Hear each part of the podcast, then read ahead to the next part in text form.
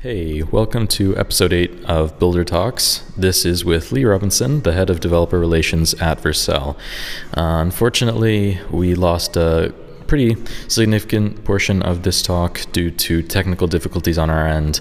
Um, rest assured, we are working very hard to make sure that this never happens again. Uh, but with that aside, uh, enjoy what we do have of the talk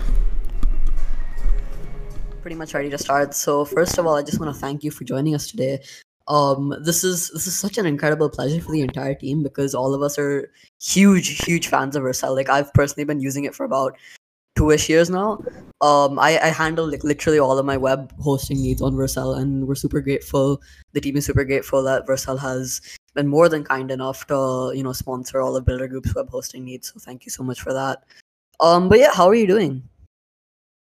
I'm doing great. I'm uh, really excited to be here and, and talk a little bit more about Vercel and Next.js and my journey in DevRel and my journey as a developer and some of the things that I've learned and hopefully help help share with yeah. y'all some of that experience. And yeah, we're super excited to to sponsor y'all and help support you. Uh, we think this is a great community and we want to be involved.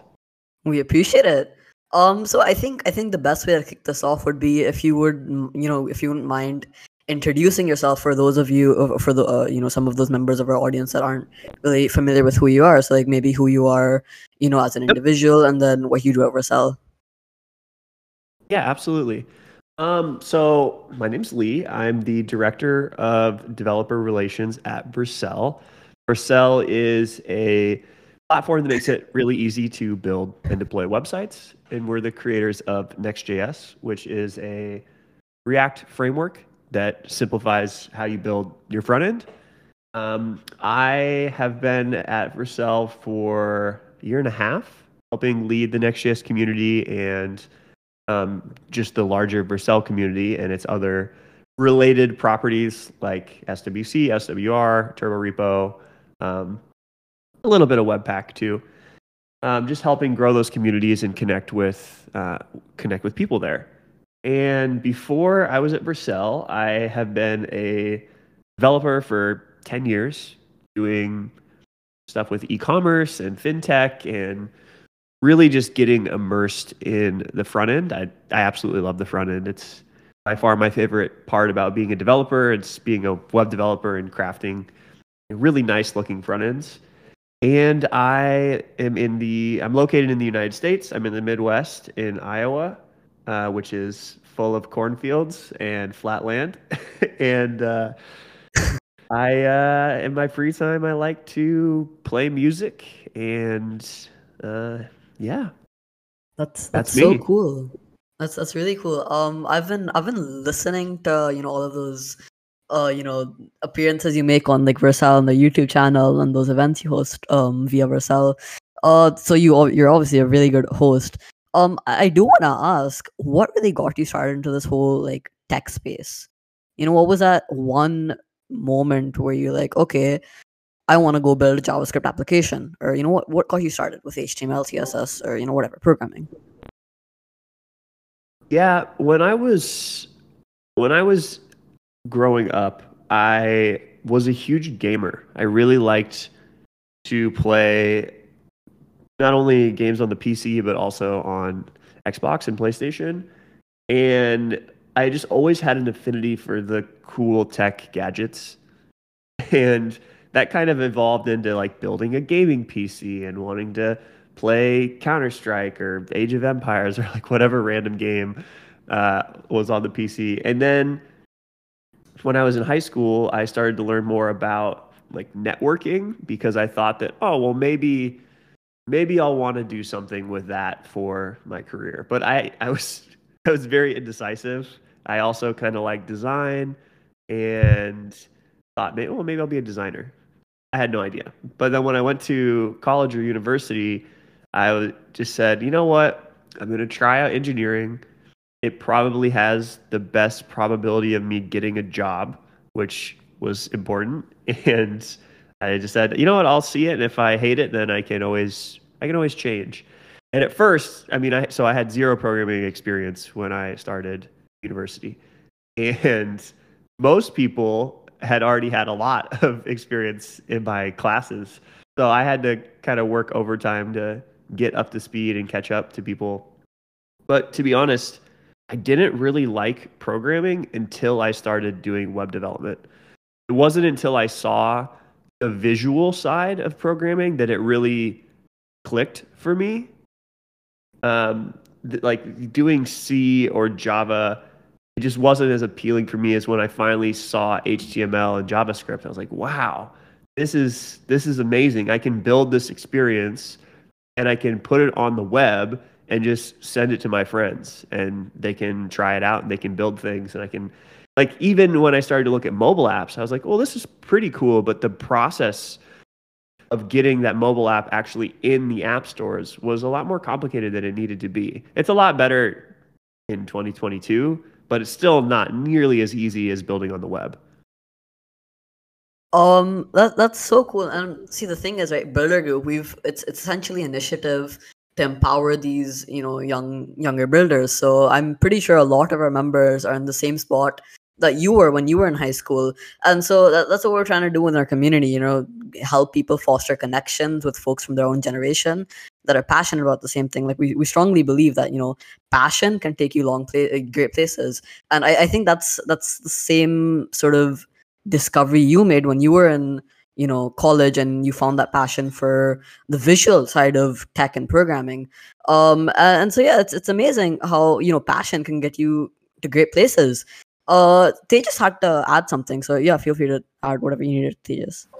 Yeah, so I think a bit more about the visual side. Um, I I strongly agree that like you know when you start building visually, uh, it's it's like being able to see uh, the output of code uh, is actually it's very motivating um, like I also started with iOS app development personally, and I actually think that's the main reason why I'm actually uh, still developing today because uh, it was uh, it, it gets quite easy like you get quite easily demotivated um, if you don't really see the results uh, immediately, and that's kind of the beauty of the code, right? So that's why I actually kind of believe that uh, kind of starting off with some kind of language that allows you to to to visualize uh, the beauty of the, like the beauty of your code.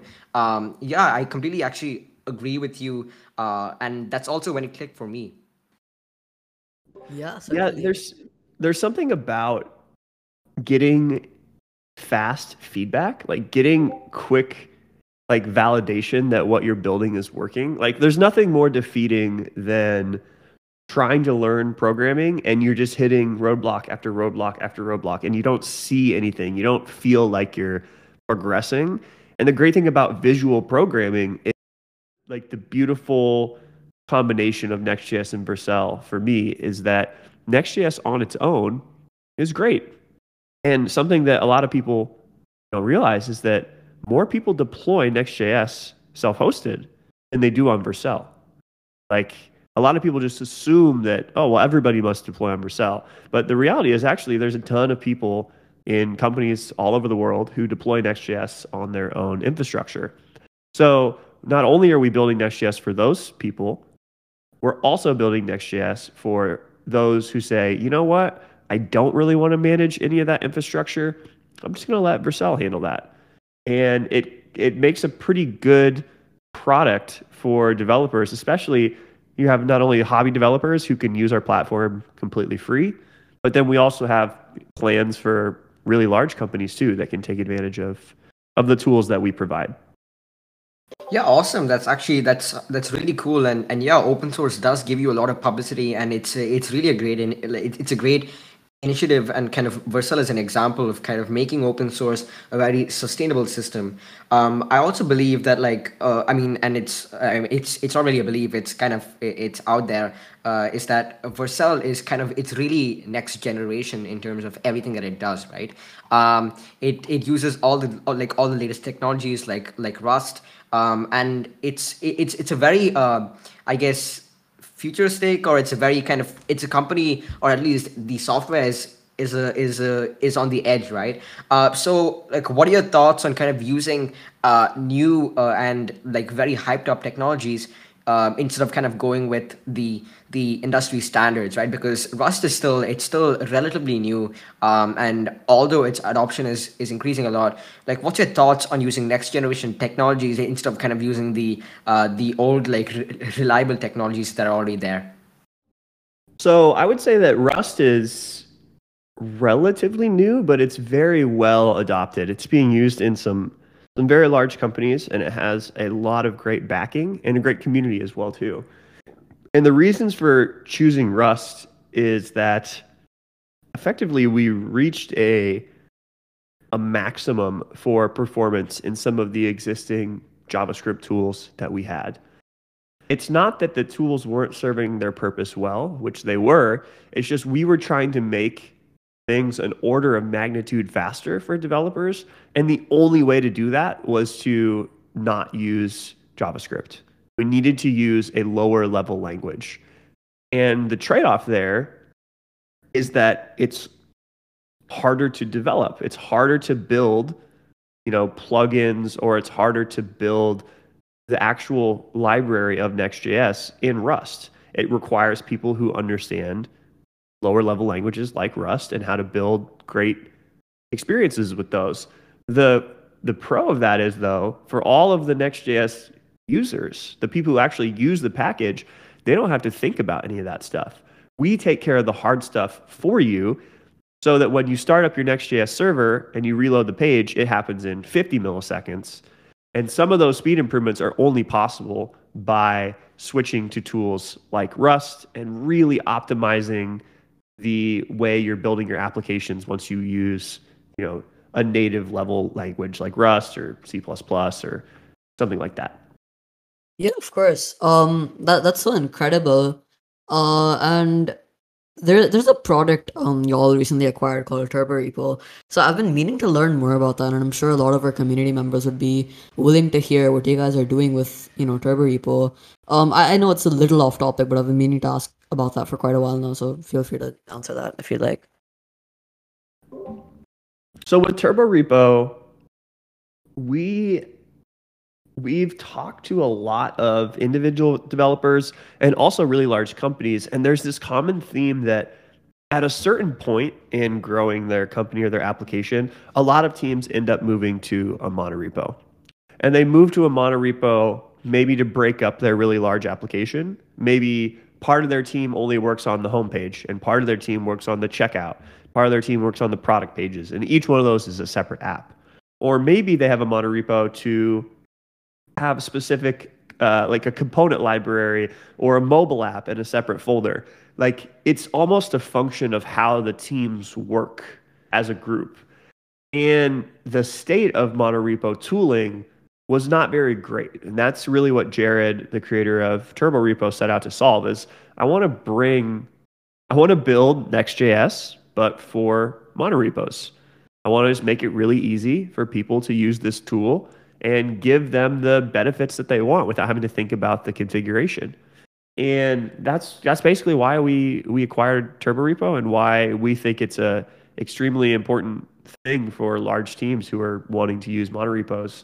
Um, we use it internally now for a lot of stuff, and it kind of just works. You just you're able to save so much time because Turborepo is smart enough to not recompute work that's already been done.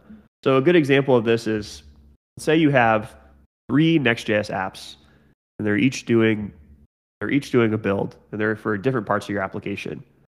So when you push up a commit, if I only change stuff in one of the apps, I don't I don't want to have to rebuild the other apps. If I've already built them once and nothing has changed, then let's just skip that and the interesting thing about Turbo is that it takes that to another level because if anyone on your team does that build, you get to reuse those assets that have already been generated. And this is called remote caching. So if I run a build in Iowa in the United States and it pushes it up to Vercel, and then one of my teammates on the other side of the world tries to push up a build too, it just immediately is way faster because I've already generated and stored the result of that build. and we're already seeing this save developers just a ton of time on Vercel using Turborepo, and we think it's going to be really, really impactful.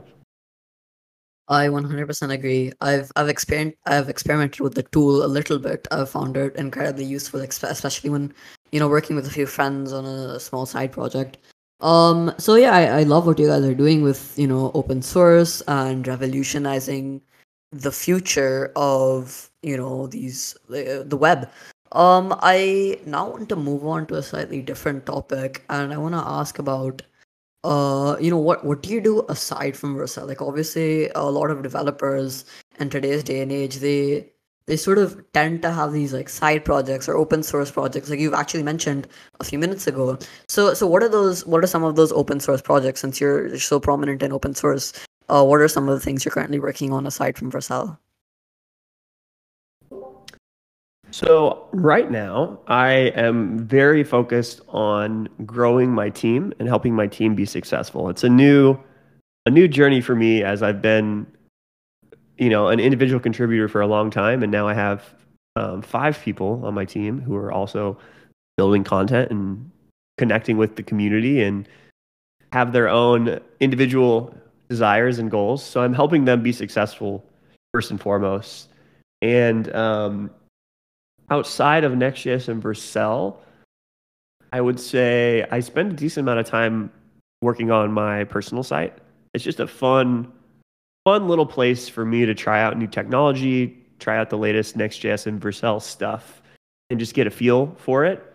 And uh, one of the fun parts about DevRel is that I get to just build a bunch of random examples to try stuff out. So I built a really cool demo application for the um, Next.js release tomorrow that I'll I'll link out and I'll tweet about. But it's just fun little things like that that are uh, exciting to build.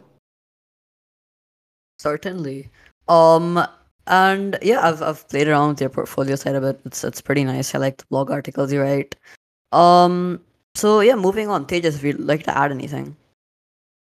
Sure. So uh, I would love to know your your journey on Twitter, right? Because uh, you have a lot of followers, and I really want to understand, you know, how how did you grow that that account, right?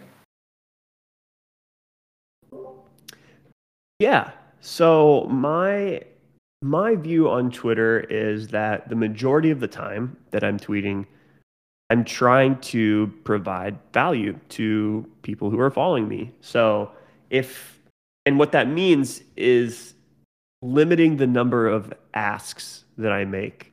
So if every single tweet I was saying, "Hey, could could you retweet this thing or hey go read this thing or hey could you go do this favor for me it's it's kind of draining in a lot of ways because i'm following you know some people are following me because they want to hear interesting helpful things they want to get updates on you know next.js or vercel or the stuff that i'm doing in my personal life so i try to keep it pretty focused like people follow me because they want to build faster web applications. So I tweet about stuff that helps them do that. And I try to mix up giving away free educational content, for example, just like, hey, here's how you do this thing. And hopefully this was helpful. Okay, bye. I can, and there's nothing more of it than that. I'm just trying to help people succeed. And then every now and then I can link out to something and say, by the way, we just released this thing check it out if you would like. If not, no worries. It's just trying to be a little bit more, guess, just trying to be a little bit more realistic about people's interactions on Twitter. Like I am not, I am not the uh, the corporate puppet of Vercel. Like I'm going to tweet out whatever I want to tweet out and whatever I find is interesting. And a lot of times that is Next.js and Vercel stuff because I'm very excited about the work that I'm doing, and I think that it's helpful. But I also tweet about Svelte and I also tweet about competitors sometimes that I think are doing a good job, and I think that's important because I don't. At the end of the day, you know, Lee is more than just the person who's leading the Next.js community or the person who's leading DevRel at Vercel. That is something important that I like to do, but I also just like you know, building my own stuff and building my own websites and being a developer and being uh, a designer are things that I really enjoy doing. So keeping it centered around that is important. And another too, another thing too, just like a personal opinion of mine is like there's there's almost nothing good that comes from arguing with people on Twitter. I just I see people do it and I'm just like, eh, like that's not that's not the place that I want to be at. Because inevitably people have disagreed with me on stuff. And that's fine. I'm not gonna, you know, I'm not gonna die on the hill of defending something on Twitter or getting into a long debate about something. I think it's just it's not a good look for me. It's not. I, I try to be more uh, more positive and more optimistic than that. Yeah, um, that's that's interesting. Yeah, and I hundred percent agree. Twitter is a it's a very interesting tool. Um, it, it definitely has a lot of like a, a lot of power.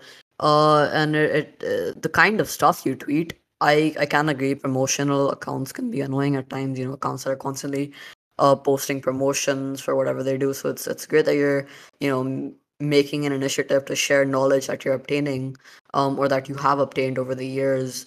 I I do want to ask though, what are some of the you know resources, some of the individuals, some of the experiences you've had that led to your knowledge of technology build up over the years?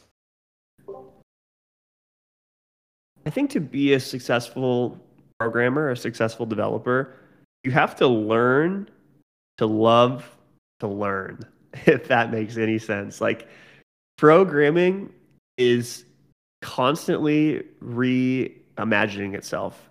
There's always going to be new ways to do things. There's always going to be improvements to how we build, new releases, new versions of stuff. And you can either look at it two ways. One, you can be very pessimistic and be like, "Oh, I wish it was better back in my day when it was all you had to do was write a HTML file." Which some people are like that. Or you can look at it as a positive and say, "Wow, there's so many incredible tools and ways of building for the web today. I'm excited to learn about the different opportunities here and ultimately help me build better web applications."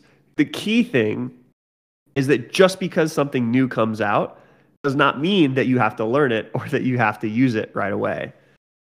I think the process of learning how to love learning is when you're building new applications or you're building for the web or, or mobile or anything, it's enjoying the process of building that application and realizing that you're going to have to learn new stuff. You're going to have to research hey, how does this thing work? You're going to have to read the docs sometimes. You're going to have to try building new things. And what really has cemented that for me and made me remember things and become a better programmer is the act of building. Just reading or just thinking conceptually isn't enough. Like you have to actually apply that to something because it doesn't really stick unless you're actually building things with it. So once I started to like like I remember when I was starting to learn React, I'd read about it, I'd like seen some stuff, and it took me like I had to build a couple applications with it to really understand, oh, okay, this is what's going. And critically, when you're building those, you're gonna fail and you're gonna like hit issues. And then the process of recognizing, okay, I hit an issue and then fixing it, like that, that whole process is how you learn and remember. It's like, oh yeah, yeah, yeah. You're building up this mental model of if this failure happens, I know how to do this like a, a senior developer is essentially somebody who's failed uh, a million times and they have the shortcut for how to look up the failure. like if I run into an error, I'm like, oh yeah, yeah, I know what this is. Like I've seen this before. You just gotta go to Stack Overflow and copy paste this answer. Like that's that's the way to do it. And there's no shame in that. It's it's really just getting more experience by building. Yeah, definitely. It's all part of the learning process. And um I I think a lot of us strongly believe in the principle that comparing, you know, yourself to others, being salty about someone else's accomplishments, uh, it, it doesn't get you anywhere. You should the only variable should be yourself. Adding a you know a second variable just complicates the entire process of learning, and it sort of beats the point because you're you're getting salty. Um, you're you're being pessimistic. You're like, okay, I want to be as good as that guy Instead, um, what you what someone should be trying to do is sort of enhance their own potential by aspiring to beat their former selves. Um, so I, I sort of want to understand what brought you to that learning and at what point in your life.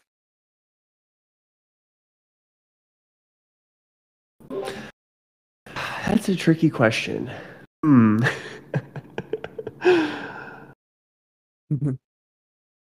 I'm gonna have to think on that one. Yeah, no worries. It's, it's all good. Um, but but yeah, it's it's it's very interesting. And Tejas, I think you had a question about crypto, right? If you were talking to me about it earlier, so if you want to bring that up, because crypto is definitely sure, something so... we have to talk about. Uh, it's, it's it's an interesting, evolving topic. I'd love to get your opinions on that and so Yeah, yeah, of course. So um, I th- the the question that I want to ask is kind of revolving around uh, basically everything you see today, right? And and that's increasingly like kind of becoming NFTs and crypto and Web three, right? Um, so like, I just want to understand what are your thoughts on kind of Web three uh, as a future, um, and like obviously like do you believe that this is going to be something that's uh, like do you actually believe in in web3 right do you uh, do you believe in in cryptocurrency so like what are your thoughts on that kind of that whole space which is just rapidly growing today yeah it's been really fascinating to watch that space explode there's so many people who are incredibly excited about the underlying technology and and what the applications of Web3 can be, there's also a fair amount of skepticism from a lot of people. And I think both sides are valid. What I'm particularly interested in and what I think is cool is watching people who are building with Web3 and who are building with crypto and trying to build these new experiences. They're all focusing on the product. They're focusing on you know, doing an NFT drop or building a DAO. And in doing that, they're not thinking about how do I set up my server? they're thinking about I want to build this product and I want to get it on the internet. And I think that's why so many of these companies and these individuals are choosing to use Next.js and Vercel. Like almost every day, I see a new Web3 company that's using Next and Vercel. And I think it's just because it simplifies the process of them having an idea and getting it online. And also too, like the the uh, I guess I don't know the technical term for this, but like the MetaMask authentication, like when you're authenticating authenticating via using a wallet, it's actually a lot more simple than a lot of the OAuth flows that exist today. So that is kind of appealing. I've been to a few sites where it's like log in with MetaMask and it's like, whoa, this is actually really easy. The only problem is that you know then you got if you tweet Meta, uh, what's the joke? If you tweet MetaMask, like there's like a thousand scammers who will reply to you immediately. But uh, yeah, Web three is dope. I uh, I think there's some really cool stuff going on there. I have only just briefly looked at some stuff. There's there's a rabbit hole of things to to get into and to build for. But one of the one of the people on my team, Steven Tey, um, he's done quite a bit of stuff here. He built uh, DAOCentral.com, which is a collection of all the DAOs and like links to them. It's very cool. Um, and it's been really fun to learn from him about Web3 because he's very he's very involved in that space. Definitely. Yeah, I mean, the scam thing you mentioned was completely accurate. I've, I've personally had it happen to me once. I was working on a crypto startup a few months ago. I tweeted the word crypto, and there were at least five, you know, replies in my on my tweet. It, it was very interesting to see. Okay, people are like so hyped about it, but at the same time, there's so much of you know, um, what's what's the word for it? It's like it's there's so much of hate towards the you know concept towards the a whole idea of Web3 and crypto. And a lot of that hate is coming from the fact that people are just so hyped up about you know dissing crypto dissing web3 you know hating on it um it, it's interesting because a lot of people haven't even tried the you know crypto web3 services that are offered um but they still choose to hate on it just because of the hype that's building up on that particular um you know thing. So I think the grand question here is: Does Vercel plan on doing anything with crypto or Web three?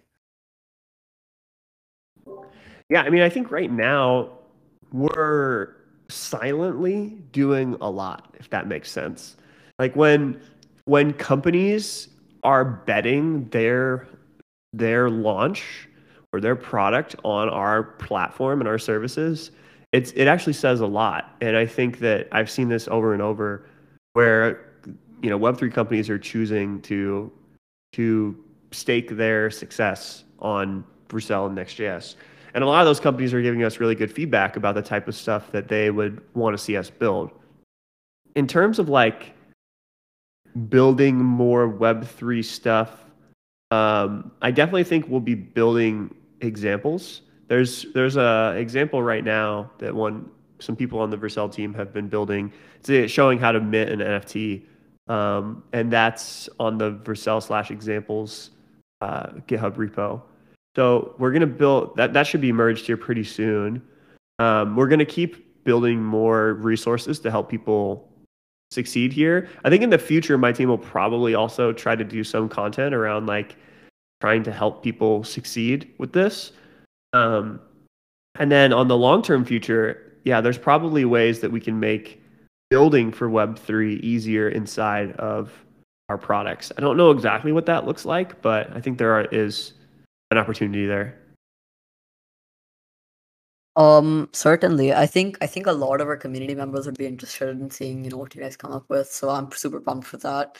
Um, I'm sure a lot of our community members are as well. So I I think this was a very great conversation, and our community, some of our members have actually pulled in some questions that they have for you.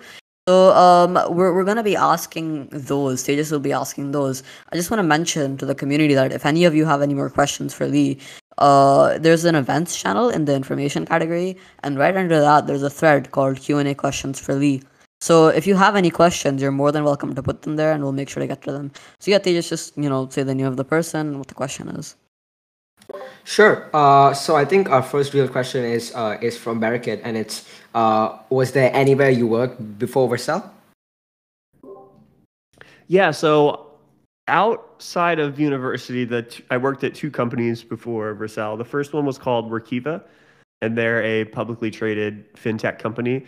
It's kind of a boring pitch, but they make it easy for for companies to like essentially file their taxes. um, but it's it's critical software for a lot of large companies, uh, and I learned a lot there.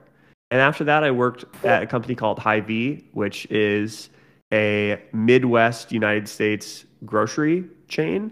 So they have over over 250 stores, uh, like physical stores in the Midwest. And I worked for their e-commerce platform. So it was kind of an incredible time because like when COVID started, people like everyone started to buy groceries online and I was part of the team that helped enable that. So it was very fulfilling to be able to help those people who couldn't couldn't leave their house and they needed to get groceries. Awesome. Um, and I think Stealth also has a question, uh, which is, what was the biggest challenge you had to overcome during like like during development and like when when learning how to code? Definitely imposter syndrome. Like I I thought I was going to drop out of university. Like I was like, eh, I don't know if this is for me because I wasn't getting it as fast as everybody else. And the reality was, I actually just wasn't learning the right stuff. Like if I would have started with web development, I think I would have been so much better off. But unfortunately, I didn't. I had to learn the hard way. But the the persistence there actually was very good for me. Like I battled through the struggle, and I think it helped me get to where I am today. I think it's different for everyone. Like like programming is such a vast field. You know, there's so many aspects to it back end, front end, bot, CLI, whatever. So it's it's important to sort of figure that out. It obviously takes some time, but it's it's cool when you figure sure. out you know what your forte is. Absolutely. Yeah. Tejas, you can continue. Yeah. Um, what's the main thing that, that that motivates you to keep going at at Vercel? I often joke that like right now Vercel is such an exciting company that I like I wake up every day I'm just super excited to work on basically everything that we're doing here. Like we're connecting there isn't a better company if you care about the front end. Like Vercel is the ultimate front end company. If you like front end web development, Vercel is that place. So it, it's it's very aligned with what I care about and it makes it easier to want to stay here and build really awesome stuff. Awesome. Um, and Mahesh is asking, what are the goals at Vercel to make web development great for developers? Like, what are the key pillars uh, that Vercel stands on? There's quite a few. I would say one important one is lowering the barrier to entry. I recently got exposed to this when I was helping with a high school hackathon. I was like, oh, let's set up Next.js. Like, let's just install Node.js and then we can. And and the students were like, but I'm on a Chromebook. Like, I can't install. I can't install Node.js.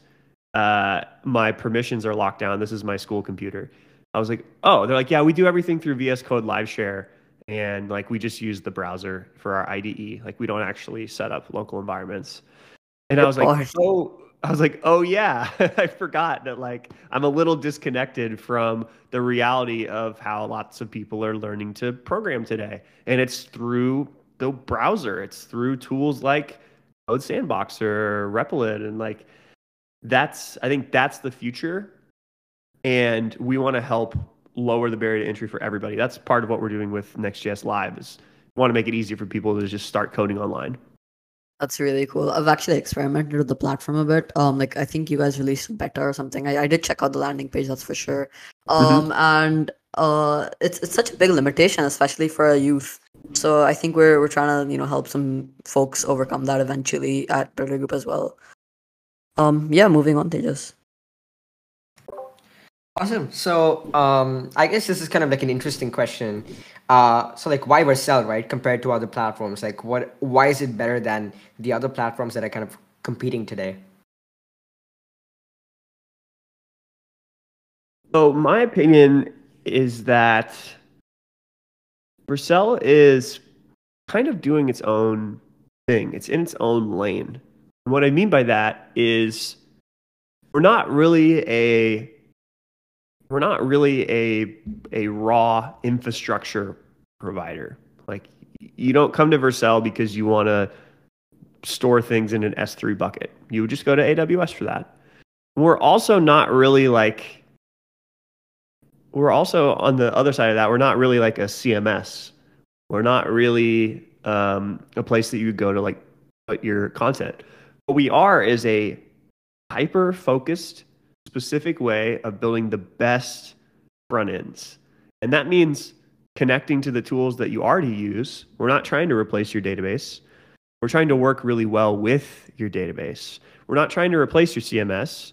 We're trying to work really well with your CMS and focusing just so much on what it means to have a great experience on the front end and make it really, really fast.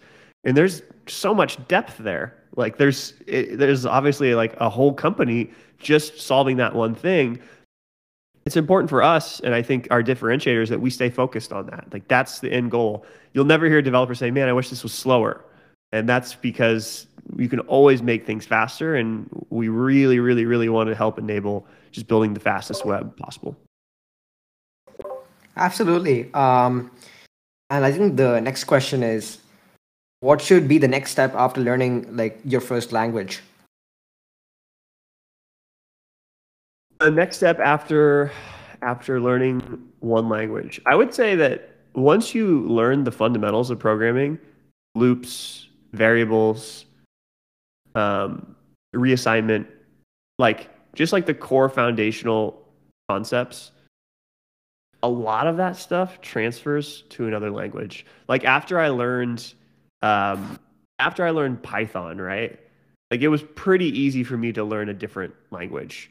Um, I, and I think that's why, in my opinion, starting with the higher level languages like a JavaScript or a Python actually makes it easier than to transition into other languages.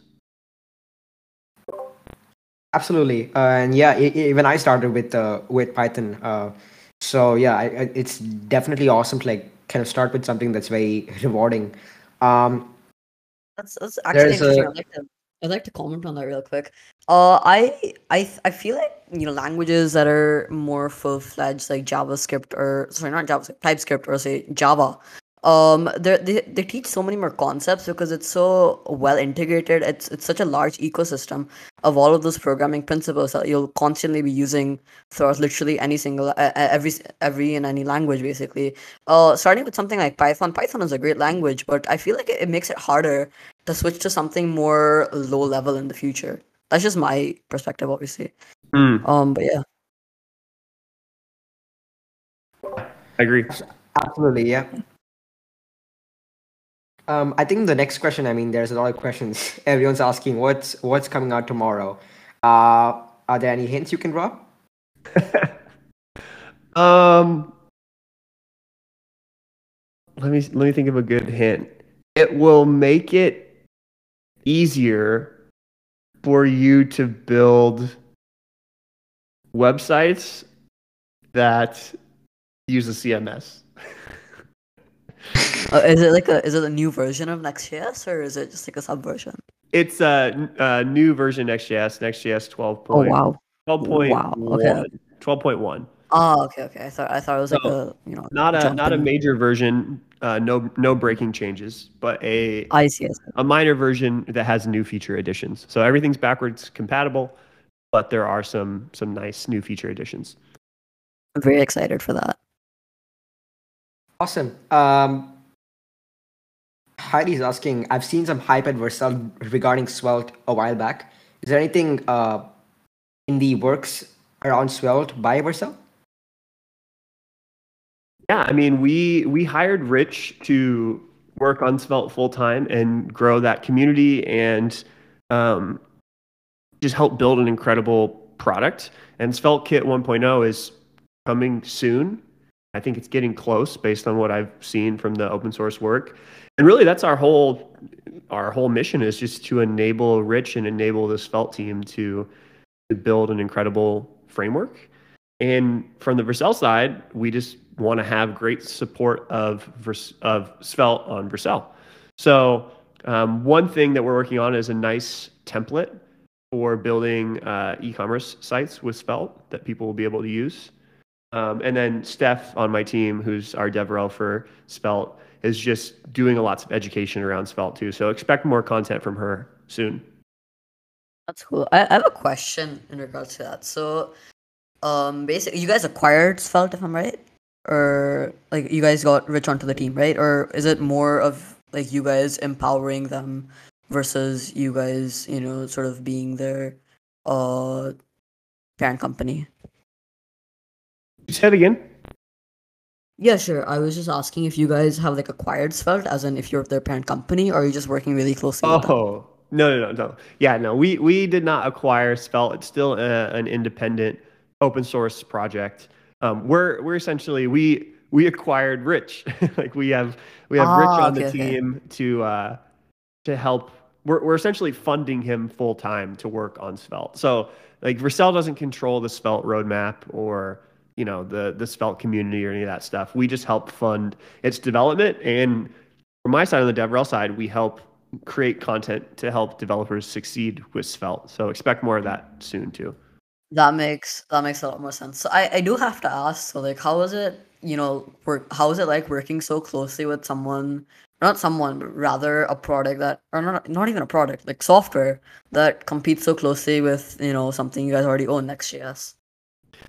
Yeah, I see it as like a, a why not both? Like both can succeed to me. I don't think it's a zero sum game. Um, I think the the future we're getting to is that there's going to be a lot of similarities between SvelteKit and Next, and really the difference for a good amount of people is just the syntactical sugar or like how you how you actually write the code. Like some people are going to prefer writing Svelte code, and some people are going to prefer writing React code. But ideally, both of the frameworks help enable people to build great experiences, and then it's kind of just up to developers' personal preference on which one they want to choose. Ah. There's also like a, a level of familiarity. Like I really like Svelte, but I'm also not rewriting my site in Svelte because I'm just really familiar with Next. Makes sense. Yeah. So it's like okay, two different mediums with the same objective. 100%. Awesome. Yeah, continue Tejas. Awesome. Um, I think the next question is kind of um, are there any other things you can do uh, to publicize your app and, and retain users other than literally just uh, compiling the code and publishing it on an app store? Um, I would say the most interesting thing in mobile app development that I've seen is things like Expo. because it greatly reduces how you get like the time it takes to get an app on the app store and then it also has um, updates so you can like push over the air updates which is it's funny like that's just how the web works you deploy a new version and it's live but with mobile apps like you got to go through the release process and like deploy a new version out uh, and then people have to upgrade so there's a there's a real use case for over the air updates where people like your app just silently updates in the background I, I read something the other day. This is this is random but related. Is that Google Chrome actually updates in the background all the time, like all day. It's only when it absolutely has to reload the whole browser does the update button show up in the top right. Like it's actually self-updating all the time, which is kind of fascinating. Wow, Could yeah, that be that's the- cool. Could that be a contributor to its slow speeds? I mean, you would hope that the updates are making it faster. I think I think slowness with Chrome, at least for me, comes with having a billion tabs open. Right, right. As a developer, I can immensely relate. right now I have 4 Chrome windows open with probably 60 tabs. Wow. I have Okay. Oh, you. That's, I think we all do as programmers, entrepreneurs, creators, and whatnot. Um, Yep. but yeah, feel free to move on, Tejas. Yeah, so um, I guess what are your processes for identifying communities to connect with, and how do you create impact out of dev outreach? Um, I would say that for me, the biggest way to create an impact with talking to developers and working with developers is to to educate them and help unblock them from the the features or the bugs that they're running into. Like just listening and hearing what's working well, what's not working well, educating on the good stuff, and then also helping fix the bad stuff. Awesome. Yeah, um, and we're almost getting uh, to the end of the questions. Um, so I I think this question is essentially how like what do you show, or is there anything else you can show uh, if you've mainly built software uh, at like a company and you can't disclose the code? So like uh, building open source is one way of kind of showing off your uh, your talent and like your your potential. But are there any other ways other than open source to actually like kind of show uh, what you're building? Yeah, so I actually had to learn how to do this when I was at closed source. And the answer is more obvious than I realized. It's every day that you're building software that's closed source, you're learning how to be a better programmer. And you're probably solving problems that other people are facing too. So when I was building like a closed source Next.js app, I Googled how do I do a, a map component in Next.js, and like nobody had answered that. So the solution here is is to write about it, is to share this online and help people succeed. You're essentially putting you're putting these uh, stakes out online for people to find you and understand what you're working on and um, see your work and then ultimately hire you. Awesome. Yeah, uh, I think that that makes a lot of sense, and uh, yeah, it's it's it's very interesting. For sure. Uh, yeah. Quick, quick message for the community. Um, if you have any questions, again, I encourage you all to post your, post them in the thread called Q and A questions for Lee. It's under the events channel. Um, we'd love to get to your question and ask Lee. Uh, okay. Tejas, was that the last question we had? It looks like it. Yeah, I think that pretty Ah, much okay. wraps it up. Well, then, yeah, I, I think Awesome. that sort of wraps up the you know meet we've had today. To the community, guys, make sure you guys follow Lee on Twitter. His handle is Lee Rob. That's L with three E's, R O B. Um, thank you so much, Lee, for joining us here today. This was an incredible opportunity for the entire uh, team, myself, Tejas, and as well as well as the community. Your your you know perspectives, your journey. It was very motivational, very inspirational. I'm sure it helped you know a lot of individuals from our audience um sort of grasp really what they want to do at the moment because they were they're a lot of them are stuck in the same phase that you were when you were in high school or when you were in you know those uh, starting uni years So I cannot thank you enough. I cannot wait to you know start uh, working more closely with Vercel alongside the entire team for you know merch and the hackathons that we're planning and whatnot. So thank you so much for this opportunity. Um and yeah. Thank you for having me. I really appreciate it. The pleasure was ours. All right. Thank you. Bye. Thank you. Bye bye. Thank you.